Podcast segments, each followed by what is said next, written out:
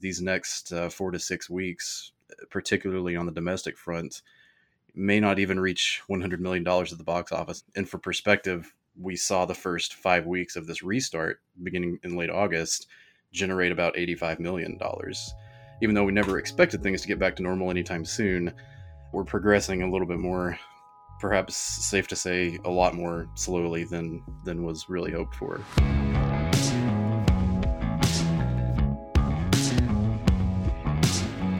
This is the Box Office Podcast. I'm Russ Fischer, the editorial director of the Box Office Studios, which provides editorial content to movie theaters. And this week I'm joined by Rebecca Pahle, the deputy editor of Box Office Pro, and Shawn Robbins, the chief analyst at Box Office Pro.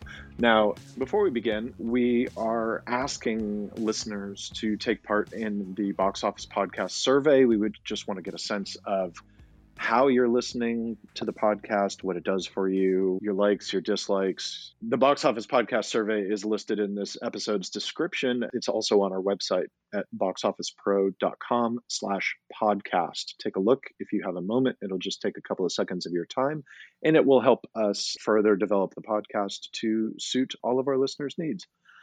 Now, as we record this episode, we're coming out of the fourth weekend of Tenet's release in the United States. So I want to begin by hitting up our wonderful analyst Shawn to see how Tenet is doing and uh, you know where we're at with the movie that was previously seen as one of the major tent poles of the year. Is that still what Tenet's looking like at this hmm. point? Well, you know, everything's relative. Uh, it's it's the only tent pole out right now, so I guess for lack of any other options, yeah, this week was was kind of continuing that trend we've we've really seen in its first few weeks of release. It's holding well. It, it was down about twenty six percent according to Warner Brothers domestically this weekend, and that pushed it over forty million domestically, which is certainly very far from tentpole numbers during normal times. Uh, but it is the top grossing movie in the United States in the last six months. So, you know, take that for what it is. It's it's still very predominantly an overseas play, and it reached about 283 million over the weekend. So it should reach about 300 by the end of this coming frame, and from there, it's it's still seeing strongholds in Japan, France, and Germany it's just really kind of all about that long game at this point and i would say maybe it has a shot to eventually get close to 400 by the end of its run but everything is is really dependent on on where theaters are at in a couple of months. And that 20% drop is not outrageous. I mean that's the sort of thing we would expect to see. Actually for uh, the fourth weekend of a movie like this you'd almost expect a drop of even more than 20% but when we're talking about attendance numbers that we are because of coronavirus, it's a lot more complicated. Absolutely. That's just our reality at this point and I think that'll that'll really be a factor for whatever the next few movies coming up for release are and eventually that next big title whatever that's going to be. Speaking of uh, the next few movies that are going to come out, whatever they are, uh, Shawn, of course, uh, that's our big uh, our big news story of the last few days. We had uh, another wonderful announcement from Disney that they are moving a whole bunch of release dates. These titles that were moved, uh, you know, are across the Disney, Marvel, 20th Century, Searchlight Pictures brand. Uh, we have Black Widow, which was, of course, uh, previously going to come out on November 6th, has now moved to May of next year. Death on the Nile, which was supposed to come out uh, in just a couple weeks on October 23rd, now is hitting us in December of this year. And yeah, just uh, West Side Story was supposed to come out in December. Now it's coming out of December next year. The King's Man actually uh, came up by two weeks next February. What does this mean both for the reality of box office over you know the october november corridor and looking more long term right it's a tough spot. Uh, you know i think a few weeks ago uh, when we started talking about Tenet coming out the hope was that this was the the trend the start of a trend of good news. And Unfortunately, it's going to take longer to get to that point, I think, at least on a steady basis. What we're looking at a global market that is dependent largely on one highly cerebral blockbuster. And that's that's a tough spot because it's theaters were hoping to have four quadrant appealing movies, if not by now, then very soon, by October and, and certainly by November. With Black Widow's delay, that now means that No Time to Die and Pixar's Soul currently in tentatively, everything is tentative these days, but currently mm-hmm. dated for November 20th, right before Thanksgiving in, in the States, are the next uh, target big releases. So, gen- in general, what that means is these next uh, four to six weeks, particularly on the domestic front, may not even reach $100 million at the box office. It's possible that some specialty titles and the fewer counter programming releases that are still scheduled uh, could add up and maybe overperform a little bit, but we're not talking about anything that will be significant in a major way. Uh, and for perspective, we saw the first five weeks of this restart beginning in late August generate about $85 million in North America. And that was kind of expected to be the slowest part of this restart. And even though we never expected things to get back to normal anytime soon, we're progressing a little bit more, perhaps safe to say, a lot more slowly than than was really hoped for. We're going into a position here where we've got really virtually nothing major coming out now until the middle of November. And then suddenly there's four titles because we go from nothing to suddenly we get No Time to Die, Soul, Universal's horror comedy Freaky, and The Croods 2, you know, family animated uh, sequel. What does that do for that Thanksgiving week schedule, Shawn? Like, where suddenly there's now we're going from no product to almost kind of a glut of product. It's a great point to bring up, and I think that that's certainly one reason that I feel was playing into Disney's decision to just get Black Widow out of this year because, you know, we've all talked about on the podcast before that once we hit that November December corridor, there were a lot of these movies. So now we're down one. Black Widow's not there anymore, but Soul and James Bond you know there, there's i think there there's an argument where you can say okay these are two films that won't really have an audience crossover. If if things are looking better by then maybe it's possible that they can coexist as they normally would albeit uh, under different terms and different circumstances. And that's what needs to happen on some level. I mean the i think one of the lessons to, to take away from Tenet is the fact that it was not supported by any other kind of big family movie in the market major cities weren't open yet. It's 2020. It wouldn't be surprising to see something else be delayed from from November and December. We still have Wonder Woman and Dune, Free Guy, uh, scheduled for December. So you know, like to your point, there is still a glut there. It's slowly thinning out, and we're kind of seeing those movies push into 2021. But now we're at the point where 2021 is so jam packed we're now kind of looking at okay, so what can go from 21 to 22? Mm-hmm. I think that's where we're we're really looking at this long term now because it just seems realistic that we will see more of those November December titles shift around in some way. I mean, you say you know Black Widow kind of they they got that out of of 2020. At the same time, Death on the Nile, uh, which was going to be October, has now been moved into December. You know, I, I always kind of thought of that film, you know, it, it, would be maybe a more adult skewing bit of counter programming against maybe a lot more action sci fi type titles. What do you think the potential is now for Death on the Nile now that it's moved right smack dab into the middle of all these other films coming out in December? It's kind of moved into maybe potentially a, a better position where it's a nice, you know, more counter programming as opposed to it being like the only thing there. Right. Yeah. No, I completely agree. It's it's certainly a movie. I mean, look at the the main demographic for the last film uh Orient Express was predominantly older adults. And I think especially fans of Agatha Christie are probably over the age of 40 or 50 and that's kind of the audience that we've always expected to be the last to come back to theaters because in many ways they are the most susceptible to coronavirus, and that's that's kind of been the narrative of of this year. So it's always been interesting that that movie in particular has remained a stalwart on the 2020 calendar. Not to say that it doesn't have some some younger appeal. I mean, it has this gigantic ensemble cast that I think appeals to a lot of people, but those novels in particular are most well known among a certain generation. So it is interesting that that's in December now. And again, I think Disney, every studio is looking at this from the perspective of we can't exactly predict how things are going to look in two months, but we're not going to completely abandon the schedule.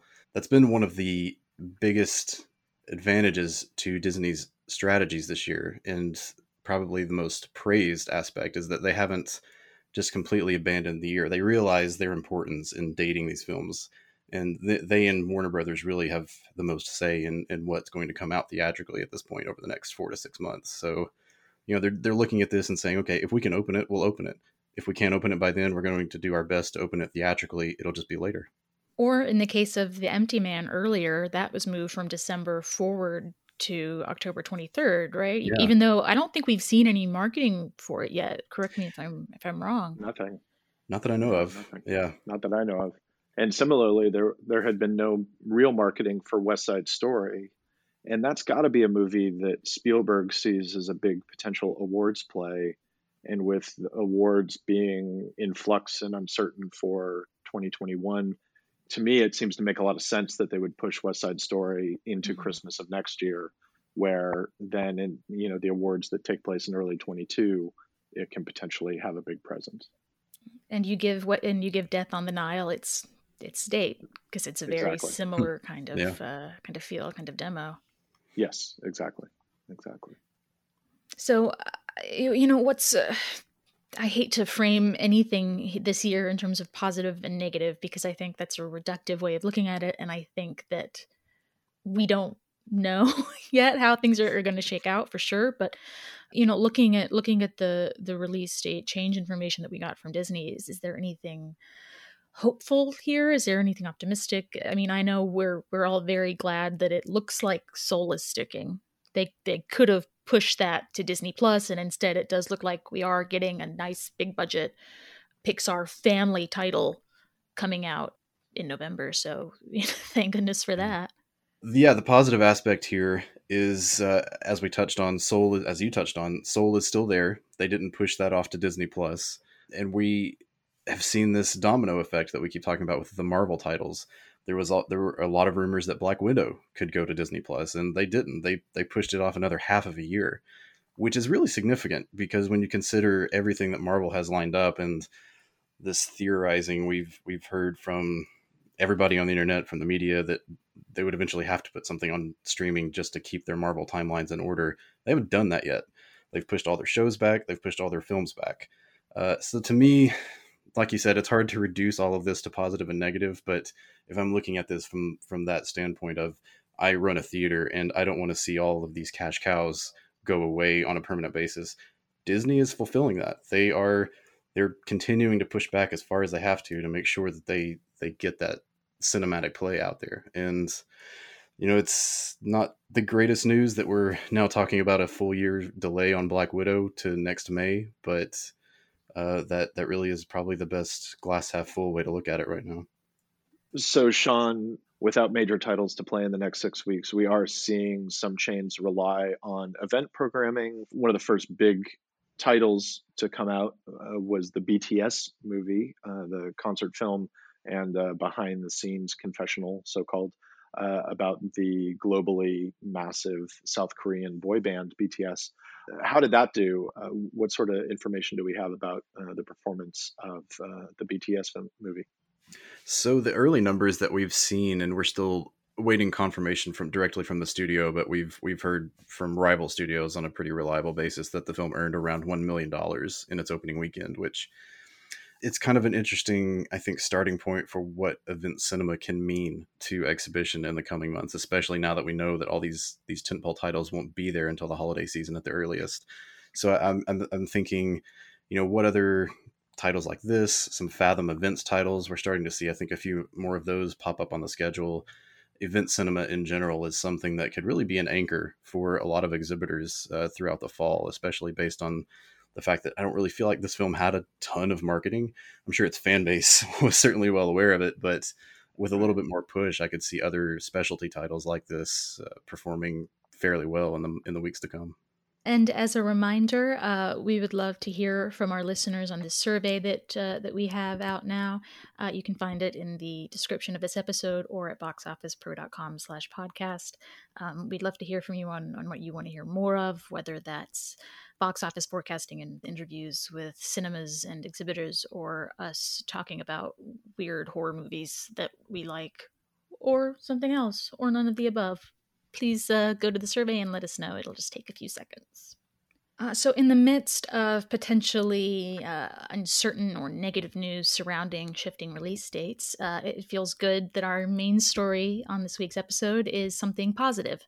Founded in 2013 by Anthony and Tian Andrews, We Are Parable builds events and experiences around Black cinema, bringing special screenings of both newer and classic films, uh, like Coming to America and Black Panther, to cinemas in the UK. They create these really uh, special, uh, unique events that are more than just inviting people to come to a movie theater to watch a movie. Uh, after a pause in operations for obvious reasons. On September 8th, We Are Parable returned with the screening at the Rio Cinema in London of Rocks, which is a buzzed about independent film directed by Sarah Gavron. Uh, we Are Parable is a company that's uh, been on our radar for a while. It's a company that we've wanted to speak about for a while. Um, but with them being able to host their first in person event after the COVID shutdown in the UK, uh, it was really a, a, perfect excuse for us to call up Anthony Andrews and talk to him about the genesis of, of We Are Parable, their philosophy as a company towards putting on these events and connecting with moviegoers, uh, and some really interesting research that they did surrounding customer confidence uh, about coming back to cinemas. So, Anthony, I'd like to start back with a look at your first event in 2013, a screening of Coming to America. Now, in 2020, granted, it's a very different time, but speaking to other exhibitors, uh, what we on the podcast are seeing is that there's often a struggle to get people in to see older films that they can rent online for a few bucks, you know, especially now when repertory content is all people have to screen mm-hmm. basically mm. in, in some cases. So, starting from that very first screening, I was wondering if you could talk about what We Are Parable does to really draw people in to to sell these screenings as events, uh, whether it's marketing or or just the way you put the screening together. Yeah, thanks. I think that's a really good question. I think I'm really glad that you've um, referred to our first event because when we created that event, uh, we had no idea that this was going to turn into a business. We really just wanted to see one of our favorite films on the big screen. And then when myself and my co-founder and wife Tian Andrew started talking about the film and talking about the event, once we organised and worked out with a cinema, you know, when we were going to do it and how we were going to do it, we thought, okay, look, there's something interesting here. We love this film so much. Let's show people how much we love it, and let's try and include little bits of you know, a few cues, a few visual cues around the cinema to see um, if people get that. And then that idea just snowballed, and we thought, okay, actually, why don't we try and bring the fictional world of Zamunda into a cinema? So to that end, we had arts and crafts makers from all, all over the diaspora with um, their, um, you know, their magazines, their health products, um, you know, clothing, all from different parts of Africa. We had dancers and drummers. Um, we had rose bearers meeting people when they came into cinema. And it was all about creating an experience that really made you feel like you were being trans you, you're being removed from the world of you know the local cinema and brought into the world of Zamunda, so you could actually enjoy the film more. It's something that elicits an emotional response from our from our um, from our audience, and I think that is the key thing that really drives us. Um, even when we think about back in 2013, the same thing drives us today. How can we elicit an emotional response from our audience um, that are, that's built on culturally relevant experiences? That's something that I think that's why people come out for um, nostalgic screenings. And we think that if we can add something that's a little bit novel, that's a little bit avant garde, and potentially not necessarily deemed as conventional for cinemas to do, then I think that's something that we're super interested in seeing how we can push the conventions of what it means to go to the cinema.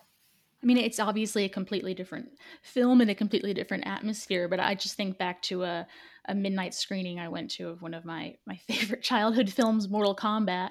Oh and it wasn't it's an excellent film. But you have a guy there, one of the staff members is like dressed like Sub Zero and they're yeah. playing the, the the theme song, which is yeah. the best theme song in movie history. And and just though you have to put some effort and put some work in and not just here's the movie. But you know what what's interesting about that is that I think there's something about the shared experience and there's something about being seen and almost some you know when you see someone else who gets the same references that you get, you're almost like ah yeah, you're one of us. You're part of a group. You're part of this kind of tribe who understands how much this film means to me and as a result i understand how much this film means to you. And now we've got this collective thing we've got this connective thread between us and now we can talk about our favorite moment in the film. And that's something that is truly so rare and so precious. And i think the more that we can create those connective threads in our audience i think the you know the better cinema will become by extension, you are really creating community and you're fostering community between these uh, audiences who like the same things and who probably have broader concerns in common as well. Do you find the same audiences returning to your events over and over? And if so, do you do other things to foster that community between individual events? Yeah, we do have a very core following of um, you know of, of, audience members who come to everything that we do, and you know it's now got to a point where they see our name attached to a particular film, and it's like I know this is going to be a good event. I know these guys are going to do something that's slightly different to what everyone else is doing, and I think that's a real that's a real privileged position to be in, and something that we don't take lightly. So when we do approach a project, we make sure that we are really trying to push the envelope where possible. I think, you know, I think you're absolutely right in terms of trying to build communities. That's something that we definitely do. Um, and I think what's great about our core audience is that they'll go out and tell their friends and tell their peers and really become champions of our brand and talk about us to, you know, to the high heels And, you know, if there are people who are doing similar things, they'll say, "Oh, have you checked out these guys because they do this, and maybe you should collaborate with them." So you know, we do have those people who have sort of ridden with us from you know the early days of 2013 and 2014, and now who come to everything and now you know talk about us to as many people as possible. Which is you know, like I said, it's a true blessing to have um, you know your real sort of diehard uh, audience that come out for everything. It's really, it's, it's yeah, it's truly a blessing. You said with the, with that first uh, coming to America event, you know, it was almost intended as a one-off. You didn't think of it as a yeah. business model. What convinced you that creating events, elaborate events around and celebrating uh, Black cinema would be a viable business? I think what sparked us doing a second event after coming to America was the audience reaction. You know, we just had the idea of doing this one screening. We're to put everything we've got into it. You know, we we're coming out of a bit of a personal, challenging time for us. Um, so we sort of put all of our energies into this screening, and it showed when when people when audiences responded to it. You know, it showed how you know it showed how much they got the effort that we put into it. And then we got asked, you know, when's the next one? And we thought, oh, right, we better think of another one. So the next, the, you know, we thought of some next screenings like Love and Basketball, where we um, recreated the basketball court within our old boxing hall, and we had the all American experience with cheerleaders. And we started to think, you know, as we were starting to do these things, we just really enjoyed it. We really just enjoyed working and bringing so much joy to people and people understanding the references and and being in a space enjoying a film that we all grew up with is such a is such a monumentally proud moment, but also a, a hugely fun moment for us. And I think it was only I would say probably around the 2016 2017 era when we decided to um, curate a Spike Lee Film Festival. And, um, you know, by complete surprise to us, Spike Lee got in contact with us and said, Hey, I'm going to be in London for a few days do you want to work on an event together? And that kind of led to us working with Spike Lee. I think that's when we really started to think of our organization of what we built as a business and then we you know we started looking at funding applications we started thinking about consultancy and different strands of revenue within our business so i think it was that you know initially the moment was about the momentum came from us getting feedback from our audience but then i think when we started to come up with more elaborate programming ability then we saw the commercial opportunity, and I think that's what's really uh, taken us through to, to, to today. That, that must have been a fun phone call to get. Like, guy Spike Lee wants to come. it was actually, yeah. I say I always say phone call, but it was actually an email. So I remember I was on I was on a phone call to someone else about another Spike Lee event that we were doing later on in the summer. And I, rem- I remember I'll never forget my wife running up the stairs with her laptop in hand and she showed me the email and, she, and it was a really short like, spike's really short on emails he's like hey this is spike lee i'm going to be in london um, he emailed you directly, like it wasn't even like an, a manager or one of his people. it wasn't his manager, not his agent. It was him directly. Oh um, my god! And I was like, "Oh, this is amazing! Thanks so much. Um, how can we get in contact with you?" And he's like, "Look, here's my number." And then, you know, about 15 minutes later, I'm on the phone to Spike Lee, um, which is just, yeah, one of those pinch yourself moments. Um, but yeah, that was that was an amazing time. It's something that I'm I'm just so proud of. Uh, we've got a picture hanging up in our in, in our home um, of that of that day when Spike um, came to our event. And every now and again, I look at it and I think, yeah, you know what, you could stop tomorrow, and you know that is that that's legacy. I mean, I'm you know, we're still we still speak to Spike every now and again, and you know, he's a he's a great he's been a great um, advocate for what we do, and we we owe him a lot. I owe him a lot because I was a massive fan of his films growing up. He changed my life when I was watching his films back in the early '90s, and he's changed my life again in 2017 by you know working with us and you know opening the door to so many opportunities that we're able to talk about today. Can you tell us a little bit about the second phase of We Are Parable after that uh, intersection with Spike? Um, actually, I'd love to know a little bit about uh, you know how you worked with him specifically to program that event but then also you know did you see a broader or different audience response following that time i think um, just a bit of a clarification so with the spike is 60 uh, film festival which is what it was called um, we'd actually curated the program program already. Um, and he kind of came in once we had programmed the film. So we did screenings uh, for Mo Better Blues, where we had a saxophonist play music in an Art Deco cinema. We had a block party in um, Brixton in South London to celebrate Do the Right Thing. We did Q and A's um, talking about um, how hard it was for him to get his uh, to get Malcolm X made. Um, so these events are already programmed and scheduled, and he came in um, just before we were about to screen. She's got to have it um, and just said, "Hey, yeah, I want to work with you guys." The event itself was like a, you know, it we did it within three days. So within uh, three days of him calling us to say he's going to be in London in the next few days, we had um, got a four. We secured a 400 seat cinema, and we sold out the space and said Spike Lee's going to be in person talking about his life in film. And you know that that that happened in three days. We had to move heaven and earth to make it happen.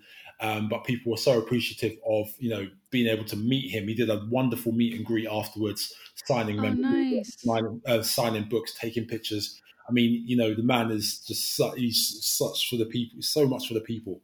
Um, he didn't just run off as soon as he did his bit. He really interacted with everyone that was there, and you know, we still have people coming up to us now saying, you know, that was amazing. I never thought I'd meet Spike Lee, and you guys did that. And um, so it was, you know, it was a real great moment, and that's, you know, a very you know, high um, personal and you know the, the, the, proudest moment of my professional life without a question of a doubt. Um, but to your second point, um, how we kind of saw the second phase of We Are Parable. I think after the Spike event happened, um, and we you know we were able to create an event with him. I remember very clearly thinking in my mind as the night was winding to a close that I didn't want this to be the biggest thing we would ever do. I didn't want to be. I didn't want to be talking about this um, this moment in ten years' time, saying, "Oh, you remember when we got Spike Lee down?" And then you know, for people to kind of counter you and say, "Well, what did you do after that?" I really wanted to build on that momentum as much as possible. So, as you might imagine, what happened when we um, worked with Spike, a number of organizations started getting in contact with us. They were like, "Oh, right, I kind of knew of the, you, you guys, but now I'm really listening because you managed to get Spike Lee here." So now I'm really listening. So we started getting invites to um, you know, screening invitations and you know networking events, and then we were having opportunities to work with different um, distributors. Um, but one of the one of the key relationships that we formed was with the British Film Institute or the BFI, and we worked with um, Gaylene Gould, who um, now is the former head of events at the, at the, BFI. We met her in 2017, a few days after the Spike is 60 um, event that we did with the man himself. And we just started talking, and we we, we realized that we had a number of shared interests and um, you know passions about film, and you know nothing really came of it. We were just staying in conversation and staying in contact, and really just you know knowing of each other and being supporters of each other's work. And then at the end of 2017. Uh, Gaylene says, "Look, I've been speaking to Disney about Black Panther. Um, would you like to work on it?" And you know, we were like, "Oh no, no, I, I know no interest yeah, no, in that." Um, we were like, absolutely, that that is incredible. And she was like, it's going to be the world's first public preview screening of the film. So before the states, you know, you're going to get, you know, we're going to get this film beforehand. We're possibly going to get some talent there. Um, would you like to work on it? So we were like, absolutely. She was like, can you come up with some ideas? So myself and Tian kind of went away and we said, let's try and reimagine uh, the cinema foyer as a kingdom. So if T'Challa himself was to walk through the BFI South Bank in you know in South London, what would he want to see? Well, you know, he would want to see the best that the um, the continent had to offer. So we had interior designers, we had jewelry makers, we had booksellers, we had uh, fashion uh, designers, music, art. Um, you know, we had a comic book exhibition showing black characters throughout time, from the Falcon to oh, nice, you know, all the way through to Black Panther. You know, all of these key, um, all these key, key black characters, um, and we created this real immersive moment within the BFI South Bank, and that was a moment where people really kind of um, just saw themselves represented, not only in the film but also the um, the way that we put the experience together. I think it was just it was a real best of the continent and what the continent had to offer, and putting putting um, our artistry and our creativity at the forefront of everything that we did. Um, and we had a Q&A with Ryan Coogler, which was amazingly um, received. We had over 800 people come and see the film. And, you know, that was a moment where, again, people say to us, you know, I remember your Black Panther event. It was incredible. You know, I know some people who went to the premiere and came to our event. They said the premiere, the premiere was good and it had all the fancy bells and whistles, but you guys really understood about the culture and how we would want to be represented. And the thing is, what's interesting about this event is that we never actually saw the film before we worked on the on the event. We just knew what the film would mean to our audience. We knew that we had to come correct. We knew that we could not get this wrong. Um, and it's because there was such a high anticipation for this film, it kind of propelled us forward to really put our best foot forward and create something that we knew our audiences were going to resonate with. And I think that's what we did. Um, so that was a real moment. And then from that, we started to um, go for bigger pieces of funding and we started to go nationwide and do events all over the UK. Um, so it's that that was really the turning point. Looking at um, what we did with Spike and then trying to look at the opportunities to do more to, to take it a bit more general, switch gears a bit. Yeah. Uh, you know, in the United States, uh, the exhibition community is is overwhelmingly white. Uh-huh. It's it's tough to get an exact number on on how many theaters are owned by people of color, mm-hmm. um, but it's not. It's a very small number. Uh, what's the situation in the UK? Is it is it something similar? It's um, you know, it's it's getting better. It's definitely getting better. I think you know, there are a number of organisations um, who who reach a, a, similar demographic to us, and I think you know there, there's more that potentially we don't know about. But I think it's I think distributors are starting to realise that yes, they are acquiring these films, but actually, do they have the tools and the and the resources to be able to reach the audiences that these films need to be seen by? I think on their own, no, absolutely not. They need to reach out to organisations such as not not just us, but such as us and other organisations who are you know who are doing great work. And I think there is that slow realization. I think where the challenges lie is about, as they always do, with you know making sure that you're paying and you're valuing the service that these exhibitors bring. I think that's that's that's still a challenge um, for something that we mm-hmm. move move forward towards. So yeah.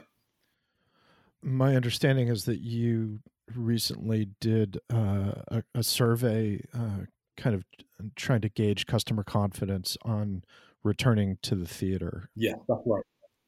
Can you?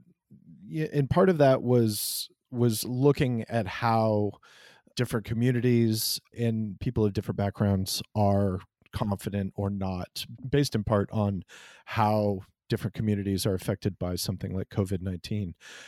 Can you tell us a little bit about what you what you learned from that survey? Yeah, I guess it didn't really change my approach, but I think what was important, just to give you a bit of context, I mean, we were having conversations with industry bodies about how cinemas were going to attract audiences to come back to their venues.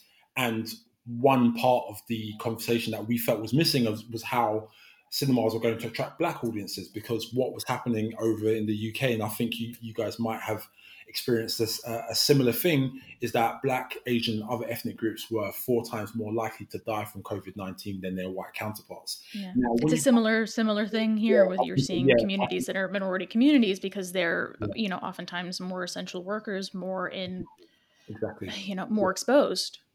Hundred percent. But I think what was what also caught our eye was the fact that not only are black people more susceptible to COVID, they are also some of the most frequent visitors to cinemas in the UK, and that's back. That's not just backed up by our research; that's backed up by the, the research of the British Film Institute. So we thought, look, there's a clear disconnect here.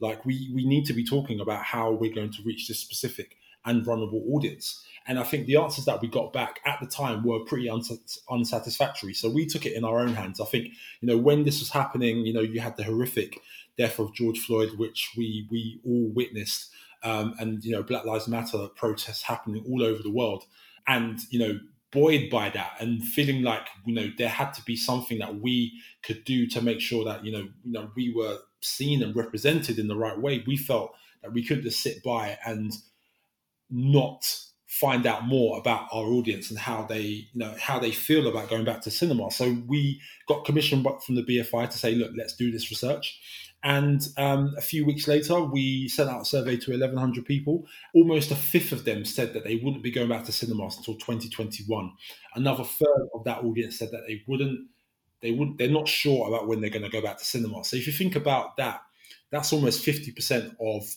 a audience who are some of the most frequent visitors. So commercially, it doesn't make sense to ignore these, you know, this this cohort of people. So actually, when you think about that, you know, from a commercial point of view, you know, it, it you know, it's a, it's a, huge mistake to be making. But actually, from a moralistic point of view, it's almost, you know, it's it's it's unforgivable in my eyes. I think it needs to be something that's addressed. And I think what we've seen as a result of, you know, coming out with this research we've seen that you know our industry bodies are now thinking about how they can communicate the safeguarding principles that are needed for cinemas to open safely and to reassure audiences that they they are COVID safe venues. Um, and that's that's come out of the direct uh, you know response of our research. So I think what it's what it's taught me is to really question um, and really ask why something isn't happening. Um, I think in terms of am I surprised by the results? Not really. I think we wanted to do the survey just to reiterate and say, look, it's not just us saying it, it's our audience saying it. We need to make sure that we are protecting not only our most vulnerable, but our most frequently visited, um, you know, our most frequent visitors to cinema. We need to be protecting them. So the research didn't show me anything I, did, I didn't already know, but I think what it did is show um, industry bodies what they needed to know after six months of, of not being able to hold any in-person events yeah. earlier this month you had your first in-person screening since shutdown of, of sarah gavron's rocks. Congratulations. Thank you very much. Uh, so how, how, a how did that go? Yeah. And b how did the the data you collected that confirmed what you already thought you know how, how did your findings kind of did it shift the way you presented the event, marketed the event, you know, worked with the theater to make sure like eh, that everything was ship shape in terms of safety and and adequately like conveying to to the audience that it's okay. I mean, how how did you you know incorporate those findings into your own first event back? I think what we did was we we we kind of announced the event. We we worked with Altitude, the distributor, um, we were really excited about Rocks um, before the pandemic kicked in, and it was a film that we knew we, we wanted to go back with. Um, now, the cinema that we worked with is a lovely cinema in East London called the Rio, um, and they were one of the first cinemas to reopen with COVID COVID guidelines, uh, and they were very stringent about how um, safeguarding would work in their cinema. So we wanted to go back with a cinema who had prior knowledge of how this was working, had experience of, with interacting with audiences, making sure they were clear about how to do that, and being very clear in the communications of how to keep audiences safe. Um, so we work quite closely with them. We also were very careful to make sure that we replicated their information um, in a way that would um, be very succinct for our audience because I think they've got a really long couple of paragraphs on their site And what we wanted to do was to make sure that if people were excited and to, uh, to come back to the cinema to watch a film with us, actually what we wanted to do is be responsible and not kind of contradict our uh, research by saying, "Oh, you just come to cinema; it's going to be fine." We actually send out send out a number of posts on social to say, if you're thinking about coming to our screening, remember these things. Remember that you're going to be asked to do a temperature check. We're going to ask you to buy your tickets in advance. Please don't come trying to buy a ticket. We're going to ask you to pay with contactless card. We're going to ask you to walk one way around the cinema. There's going to be social distancing. We're going to ask you to wait outside the cinema before, um, you know, before the film starts. We're going to ask you to wear a mask within the cinema. So, you know, just reminding people of the key fundamental things that you'll need to do and why perhaps that might mean that the screening is going to start late, later than advertised because it still is a very much a new normal for people. So I think once audiences understood that and remembered that actually yes, this is going to take longer because we are all about trying to keep you safe. I think it became a really uh, seamless experience, and we're potentially going to be doing a few more things with the Rio over the next couple of months um, because they have really nailed their, um, their, their strategy, as a number of cinemas have already. Um, and I think when it came to audiences, you know, we were quite nervous to think, okay, well, how are audiences actually going to respond to our screenings? I mean, we haven't done the screening for so long. I mean, you know, have has the climate of people coming out for cinema, you know, has it gone away? Actually the complete opposites happened. People were so willing to go back to cinemas, especially for this film. There's been so much hype about this film over the last couple of months that, you know, as we were the first UK preview of the film, people just they couldn't wait to go to the cinema, and we sold out. I think the day of of the of, of the of the film. Um, so that was a great result for us because we we just weren't sure. You know, we might we was thinking we'd get a smattering of people, but for it to sell out um, was just a very uh, sort of you know it, was, it felt like a vindicated decision to go back into cinemas, albeit safely. So you think it, it helped that you were very upfront? I mean, th- there seems to be like a, a dichotomy or, between what you said you don't want to do, which is hmm. just mm. oh, it's fine, trust us, we know what we're doing, yeah, like it's yeah. good. And then on the other side, you know, I think Russ and I we both we both heard people say you don't want to make your movie theater be like a hospital being hospitable yeah. mm. um, but you you want to find that middle ground um, where you're maybe even some people would say like over communicating yeah i think i think to you know to, to the to the untrained eye it would look like we are over communicating however i think what we're doing is showing the commitment to our audience. And i think we are you know we myself and tian we always say we are the audience. I mean we don't work on films that we don't like. We don't do events that we wouldn't go to. You know, we very much feel like we are connected to the audience in that way. And I think, you know, we have concerns about going out and being in public places, you know, with the pandemic still raging on. Um, we've got young children, as a number of our um, audience members have. So we understand, you know, some of the concerns. And I think it would be remiss of us not to communicate um, and try and alleviate some of those concerns for our audience by you know, quote unquote, over communicating to them. Some people might think, all right, we get it, dudes. But, you know, that's fine. You know, you're always going to get some people who are going to be like, oh, really, these guys again? But you're going to be, you know, there's going to be people that are going to be like, actually, that's really helpful because now I know I was going to bring cash and now I won't. You know, I was going to, um, you know, ask if, you know, someone else from another household wanted to come to screening, but now I won't. Like, so things like that, you know, it's just, it's giving people that additional information which they can use or choose not to use. But for us, we feel a massive responsibility to keep our audiences safe and to provide them with the most transparent information as possible. And the screening was well attended, so it was. It was. I mean, the thing is, when I say sold out, I mean, what you have to remember is is that a 400 seat cinema is, you know, now a sold out screening for that is 160 people. Um, it's mm-hmm. not 400, so it's less than half so you know, it's funny. We've got we did a um, we did a recap video of it, um, and I'm saying, hey, we've got a sold out screening, and you pan to the uh, to the room and like, empty So you're like, what is this guy thinking? But this is the it's like, no, no, it's really sold out. It's, it's really, it's really sold out. Capacity limits. Yeah, exactly, and it's um, you know, we, it's a new, it's a new uh, kind of feeling for us to be like, okay, we can't see seas of heads looking back at us. We can just see like loads of gaps of empty seats. But you know that is that's essentially the world we we now occupy, um, and um, yeah, that's how we work. I want to thank Anthony Andrews from We Are Parable uh, once again for joining us. Uh, you can get more information at weareparable.com. And as always, uh, I want to thank Rebecca Pahle and Shawn Robbins uh, for providing their insights and analysis and information. And finally, if you can take a look at the Box Office Podcast survey, we would love to hear more of what you would like from the podcast. It'll just take a few seconds. Uh, you can find the link to the survey in this episode's description, or you can find it at our website at boxofficepro.com slash podcast. The Box Office Podcast is produced by recordeditpodcast.com. This episode was written and outlined by Rebecca Pahle and narrated by Rebecca, Shawn, and me, Russ Fischer. We'll be back next week with further exploration of the exhibition space and box office reporting and analysis. Please join us then. Thank you.